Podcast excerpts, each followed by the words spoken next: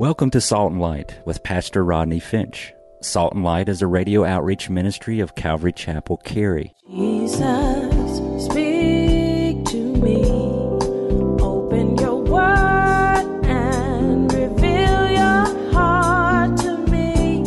Salt and Light is a series of verse by verse studies through the Bible, focusing on its practical application to our everyday lives. Salt and Light is recorded live at Calvary Chapel, Cary in Apex, North Carolina. Stay tuned. At the end of the program, we will give you information on how to contact us, so be sure to have a pen and paper ready. Today, Pastor Rodney will be teaching from the book of Exodus, chapter 20. So grab your Bibles and follow along. Now, with today's teaching, here's Pastor Rodney. Two and a half million Israelis have come out of the bondage of Egypt and they're headed toward their destiny the promised land, the land of Canaan. And while they're traveling, don't you know, they've got their backpacks on and they're traveling, and God has them stop at several campsites. And they finally found themselves at the base of Mount Sinai. And it was on the third morning. Remember that? On the third morning, there was thundering and lightning and a loud trumpet, and Mount Sinai was filled with smoke and quaked because of God's presence. And the Bible says that the people trembled, and God told Moses to tell the people to back off. And then God gave them the first commandment. We talked about it last week You shall have no other gods before me. Then God gave them the second commandment You shall not make for yourself a carved image, and you shall not bow down to them and serve them. Now, listen close, because we need to make a distinction here. The commandment here, the second commandment, is completely different than the first one. The first commandment says, You shall have no other gods before me, or you shall not have other gods. Remember, in my face or in my presence. It doesn't speak of precedence, like you can have all the other gods you want after him. You knew that already, didn't you? No, that's not what it means. It means it speaks of presence. You shall not have any other gods in my presence, or literally in my face. That's the first commandment. The second commandment, notice here in the second commandment, it, it, it isn't a prohibition against worshiping false gods. The second commandment is a prohibition against worshiping the true God in a false way or making an image of the real God and what he looks like. You understand? Worshiping a prohibition against worshiping the true God in a false way or making an image of what the real God looks like. The interesting thing about the commandments is God tells us don't do this and don't do that and you shall not and you shall not because God knows that if he didn't tell us that we shouldn't we would. So God says here, don't make any carved image of what I look like. Because he knew throughout eternity, throughout time and history, that and in the future, that man would begin to carve out images of him. And that's why God says, don't do it.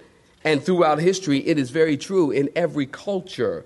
Very interesting every culture and every people have wondered what God looks like. Listen to this. The ancient Egyptians, they looked at the cow in the field, all tranquil, content eating on the grass, generous in giving milk, and they formed an opinion that God must be like the cow tranquil, serene, generous in giving milk, I guess. And when Israel made the golden calf, a few chapters later in the book of Exodus, they had in mind the idea of the carved image that they had learned back in Egypt. And we'll talk about that in our future studies. The American Indian looked at the eagle soaring high in the sky and, and thought God must be like an eagle, soaring free and majestic. And on their totem poles at the top, they have an eagle. The Polynesians looked into the sea and they saw the giant sea turtle who would hide in his shell, and it's an impenetrable fortress. And they thought, this is what God is like the sea turtle, impenetrable. Every people have come up with their image of what they believe God looks like. Now, we need to understand something here about this second commandment. This is not a condemnation against art. God is not saying, I don't appreciate art. God is not condemning making art. What he is condemning is making art and then bowing down to it as God. Amen. You understand so far? God, listen, y'all. God is into art. He's the greatest artist. And it wasn't Da Vinci. Who else? I'm not into art. God is into art. Man, you can't miss that. Look at the sky. It, it's just beautiful. Look at the landscape of, of the earth. Go to some of the locations throughout the United States and even in the world. God is into art. Hey, listen, read your Bible. The tabernacle. It was just beautiful. Had you ever, there was this man named, um, he was an artisan. His name was uh, Beziel, or Beziel, that's his name. I think it's in Chronicles. And he was the guy who, um, don't quote me on that, but Beziel, I think that's how you pronounce his name. Is that right? Yeah, okay, good. And uh, y'all shaking your heads, I'm assuming you know, right? Okay. And uh, he was the guy who carved out all of the beautiful furniture in the tabernacle. It was just beautiful. And you had in the tabernacle, you had the pomegranates and all these beautiful ornaments and palm trees that were carved. And, and in the curtain, in the veil of the temple, there was these cherubim that were, were, were embroidered in gold in the tabernacle on the on the curtains there. God loves art and God loves beautiful things. What this is saying is don't chisel out a carved image and call it God and then begin to worship and serve it. God says, "Listen, don't look at the sky and say, "Oh, this is what God is like." Don't conjure up in your mind your perception of God and make an idol. So then the question arises, if we can't get our clues about what God is like from creation, then Rodney, how can we know what God is like? Well, I think the Bible is very, very clear about that. Keep your finger in Exodus and turn with me to Colossians chapter 1, verse 15, and turn quickly. Colossians chapter 1, verse 15. How can we know God? How can we know what God looks like? Galatians, Ephesians, Philippians, Colossians. Galatians, Ephesians, Philippians, Colossians. And if you go to 1 Thessalonians, you've gone too far. Back up. It's on page 1045. Colossians, look at Colossians chapter 1. And uh, you might want to take some notes here. Look at this. I got a lot to give you right here. Colossians chapter 1. And, saints, look at, uh, I like to pick up about verse 13. If you're looking at it, say, I'm looking at it. Verse 13. He has delivered us from the power of darkness, chapter 1, verse 13, and conveyed us into the kingdom of his Son of his love in whom, in verse 14, we have redemption through his blood, the forgiveness of sins. Notice in verse 15, and he is the image of the invisible God, the firstborn over all creation. Stop right there. Look at me. What Paul is speaking about is Jesus. I think you can get that. And when he uses this word image here in Colossians in verse 15, he is the image. If you're taking notes, you can write this down. This word image means the exact representation and revelation of God. The exact, that's the operative word. The exact representation and revelation of God. So Paul is saying, listen, Jesus is the exact representation and revel- revelation of the Father. If you want to know what God looks like, then you need to look at who, saints? Jesus. You know. You might remember Jesus said, if you, John 14, 7, Jesus said, if you had known me, you would have known my Father also. And from now on, you know him and have seen him. John chapter 14, verse 9, Jesus said, Philip, don't you know me yet? He who has seen me has seen the Father. So how can you say, Phil, show us the Father? John chapter 1, verse 18. No man has seen God at any time, the only begotten Son, which is in the bosom of the Father, he hath declared him.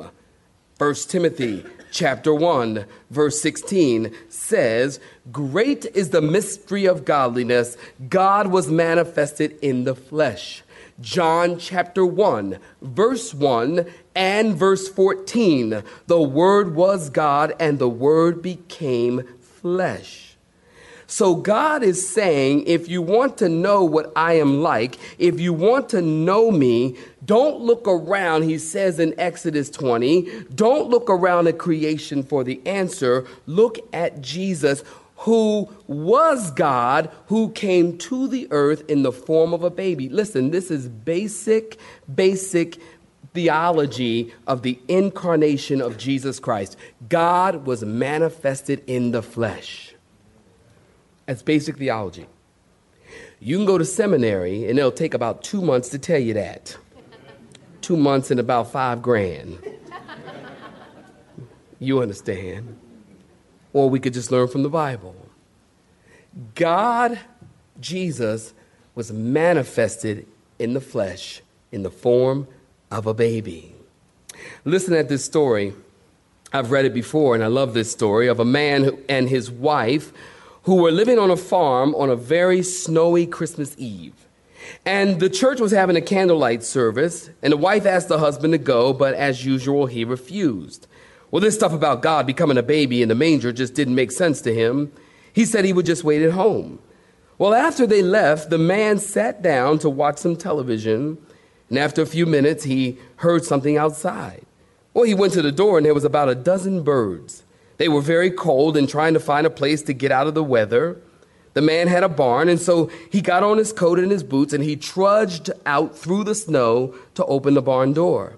But even though he had opened the door and uh, for the birds to just come for the birds to come in, they didn't understand that they could get out of the cold in the barn.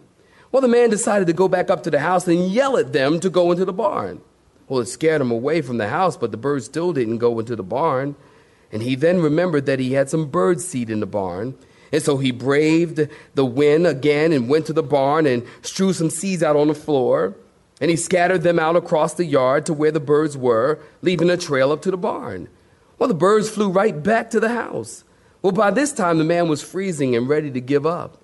And as he closed the barn door, he thought to himself, I guess the only way I'd be able to get those birds to understand is to become a bird myself. And as he walked back to the house, then he realized this is exactly what God had done. God had become a man in order to show man the way to the Father. The picture of the incarnation. God became man to show man how to get to the Father. It's not hard. So God says in our text in Exodus 20, God says, if you want to know what I look like, I'm not going to leave it up to your imagination. I will become one of you. Here is my son. God the Father says, here's the son, Jesus, the exact representation and revelation of me. Amen, saints? And I think, listen, get back over to Exodus, if you will. I think, you know, talking about making these uh, gods in, in, in, in carving out gods, you know, give me your attention. I think that in the church today, I think we've got it backwards. I really think we've got it backwards. This whole health, wealth, prosperity teaching in the church is largely making God into their image. I think so. Because this whole health, wealth, prosperity, you know, name it, claim it, blab it, grab it, whatever you want, you just tell God because He's the genie in the bottle, and you just rub the bottle, and He pops out and with a towel over his arm says, At your service, sir. This is the mentality, and you get whatever you want from God. That's making God in their image because, listen, it teaches that you need to be like me. God, you need to be like me and desire the things that I desire. And this, my friend, listen, is not Christianity. This is not Christianity. Listen, the heart of Christianity is this it's not making God in our image. The heart of Christianity, would you listen? The heart of Christianity is looking at Jesus and saying, I want to look more like God through Jesus Christ.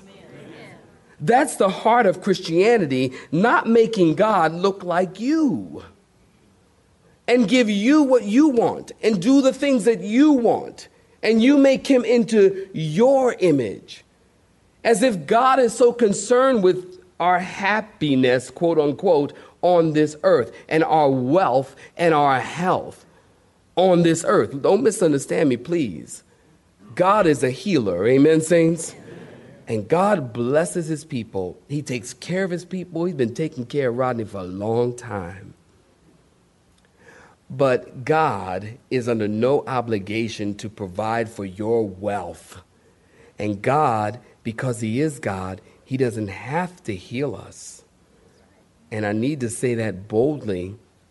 And I realize that that flies in the face of a lot of teaching. He doesn't have to heal us. God chooses to heal us because He is God. But if He doesn't heal you, listen, something's going to take you out of here. Isn't that encouraging words? Listen, you're going to die. It's to happen. Somehow, something is going. Look, you might what you might get hit by a bus, you might get cancer, you might walk out and try to cross the street, and the truck just comes by and hits you. Isn't this encouraging and uplifting? Isn't this wonderful? Or you just might go to sleep tonight you just might go to sleep tonight and not wake up in the morning. A lot of people have. I think we need to get real about that. A lot of people have just gone to sleep and not waking up in the morning. That's why, you know, before you go to sleep, thank the Lord for the day. And when you wake up in the morning, thank the Lord you woke up because some folk didn't. Is that true? Amen. Is that true or not? Y'all looking at me like I'm crazy. Is that true or not? Of course it is. So we have to be thankful and we have to let God be God and let God do what God does best, and that is be God.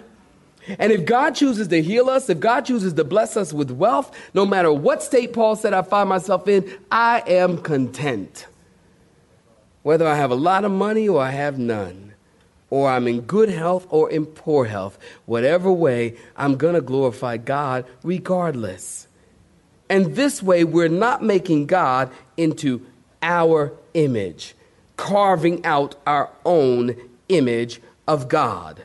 And so God says, Don't have any other gods before me, and don't make any gods that look like me, because look in your text again. I've been wanting to get here for three weeks. Look at this. Look at verse 5. For I, the Lord your God, am a jealous God you see that? Now, what does that mean? Does that mean that God is jealous of other gods? Listen, no. God knows other gods are not gods. He knows that better than we do.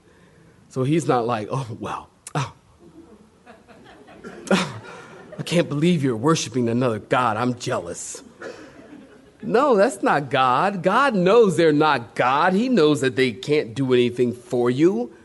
That's not what it means. This word jealous, if you're taking notes, it actually expresses his love for us. That He wants the very best for us, that God is jealous, listen, in a protective sense. He wants you to be blessed. And God knows that if you prop anything up in your life, it will let you down. Amen, saints? God knows that. God knows that if you prop up your husband, he will let you down. If you prop up your wife, she will let you down. If you prop up your kids, they will definitely let you down. Say amen, fellow parents. My peeps. They will let you down if you prop up people. They will let you down. Listen, this is a shocker. You, you're not going to believe this. It's going to be hard for you to swallow this. But if you prop up your pastor, he will let you down.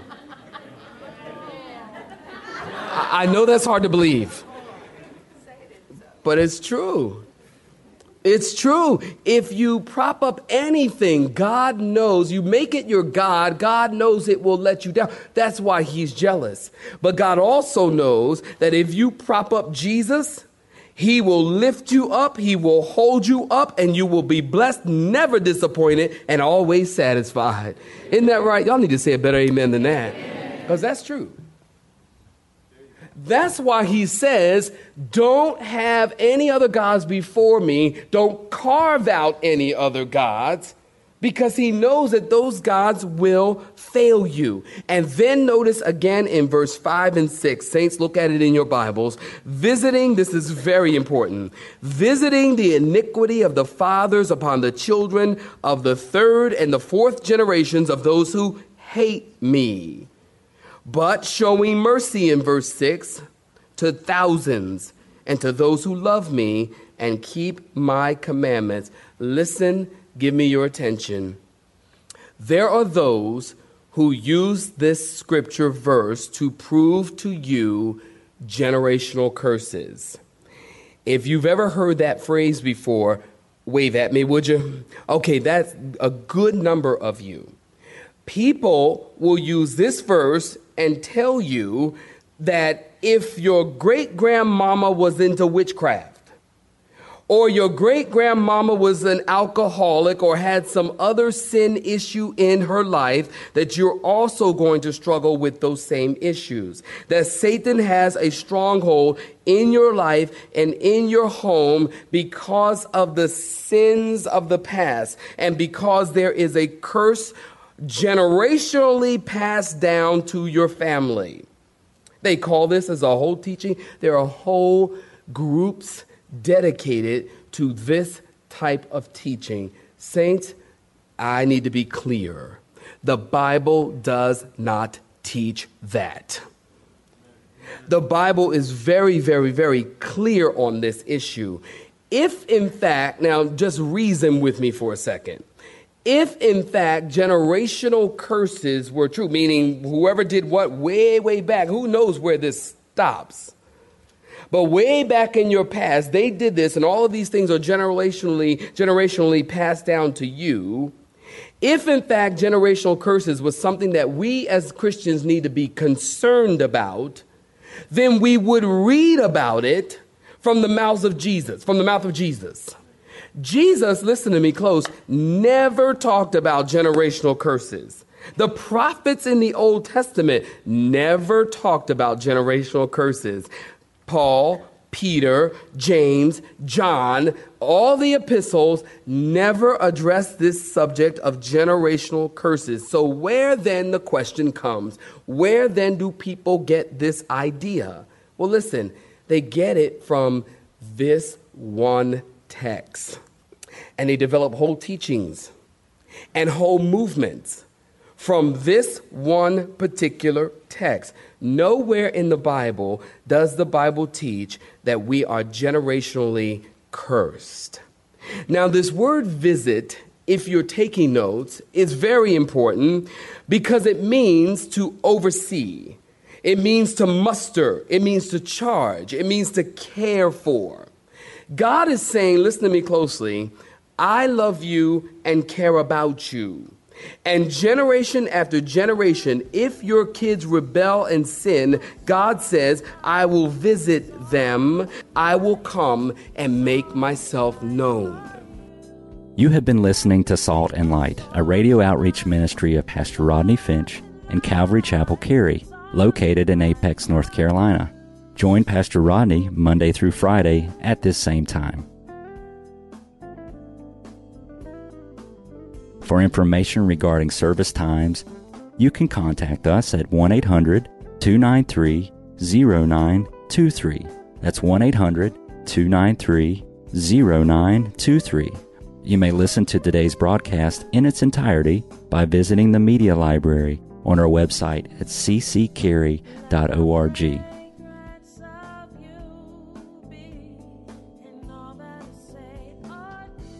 We would like to thank you for tuning in to Salt and Light and pray that you have been blessed. Until next time, may you be salt and light.